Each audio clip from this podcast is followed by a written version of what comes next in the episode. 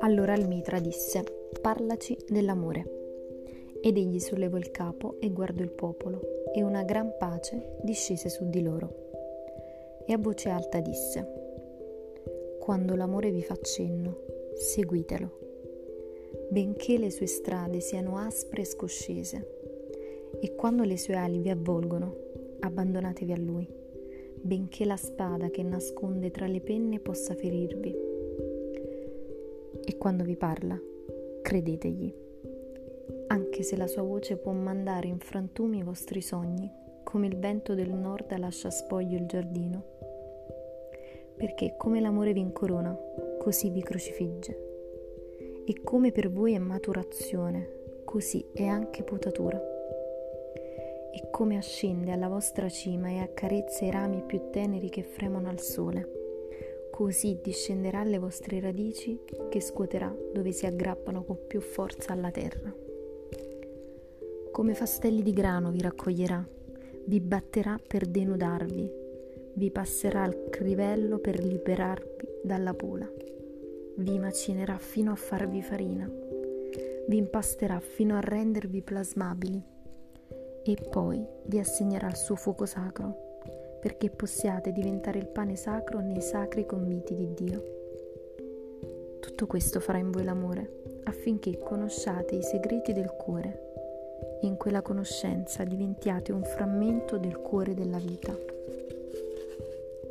Ma se avrete paura e cercherete soltanto la pace dell'amore e il piacere dell'amore, allora è meglio che copriate le vostre nudità e passiate lontano dall'aia dell'amore. Nel mondo senza stagioni, dove potrete ridere ma non tutto il vostro riso, e piangere ma non tutto il vostro pianto.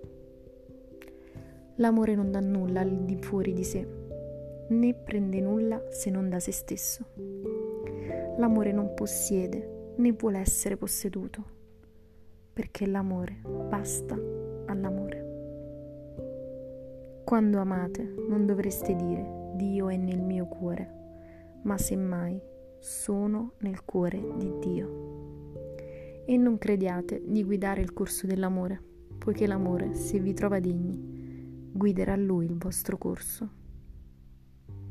L'amore non desidera che il proprio compimento, ma se amate e quindi avete desideri, i vostri desideri siano questi sciogliersi e farsi simile a un ruscello che scorra e canti alla notte la sua melodia, conoscere il martirio della troppa tenerezza, essere feriti dal vostro proprio intendere l'amore. E sanguinare di buon grado, gioiosamente, svegliarsi all'alba con un cuore alato e dire grazie a un nuovo giorno d'amore. Riposare nell'ora meridiana e meditare sull'estasi amorosa. Tornare a casa con gratitudine la sera e addormentarsi con una preghiera per chi amate nel cuore e un canto di lode sulle labbra.